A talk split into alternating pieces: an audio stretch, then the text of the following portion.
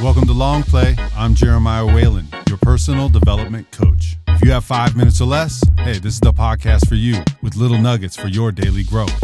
Yo, this book comes up more than any other in most of the habit change and psychology books and mindset stuff that I listen to or read about. It's been on my list for a couple years and on my bookshelf for a few months. And today was the day. I had to read as far as I could. I couldn't put it down. I would take some breaks from the heavy nature of the stories told, but they were so elegant and thoughtful, bizarrely inspiring. It wasn't until I thought I was done for the day when I picked it up one more time. Only this time I was to be kissed by these words on a day that could be summed up in the exact same way. And I quote Sometimes the situation in which a man finds himself may require him to shape his own feet by action. Other times, it's more advantageous for him to make use of an opportunity for contemplation and to realize the assets in this way. End quote. That was my day. Struggling with doubt as an entrepreneur and unsure that I even had the slightest clue as to why I was stubbornly staying disciplined to my work and why my passions when the fruit has yet to be shown on the vine. Still, after all these years, I was tired. Not even my normal compulsion to take a walk, be it long or short, was there.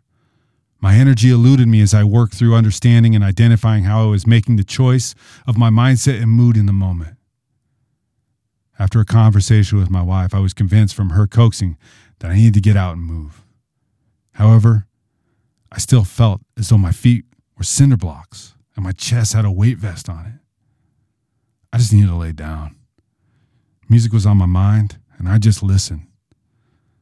The song that came up in my playlist of choice, they were just right.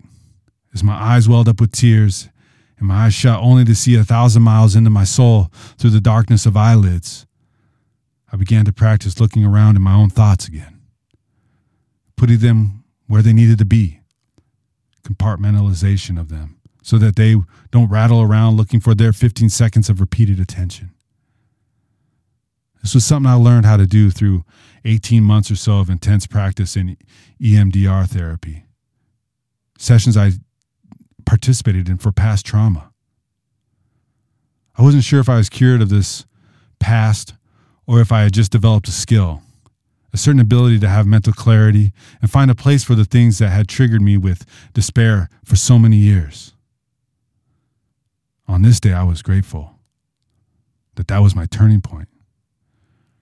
Gratitude towards how I was able to listen to my wife, who shared with me her thoughts. How grateful I was to be able to take my time and take the time to myself to understand that it's not a lost day to have spent it in contemplation and affirmation of that asset. The book, if you're curious, it's Man's Search for Meaning by Viktor Frankl. It's a very compelling read. The first half is an autobiography of his time in a concentration camp, and the second half is on his psychiatric practice of choice called logotherapy, there's meaning in everything.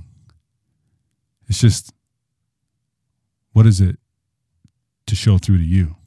And in this, I exercised the second R and I just rested.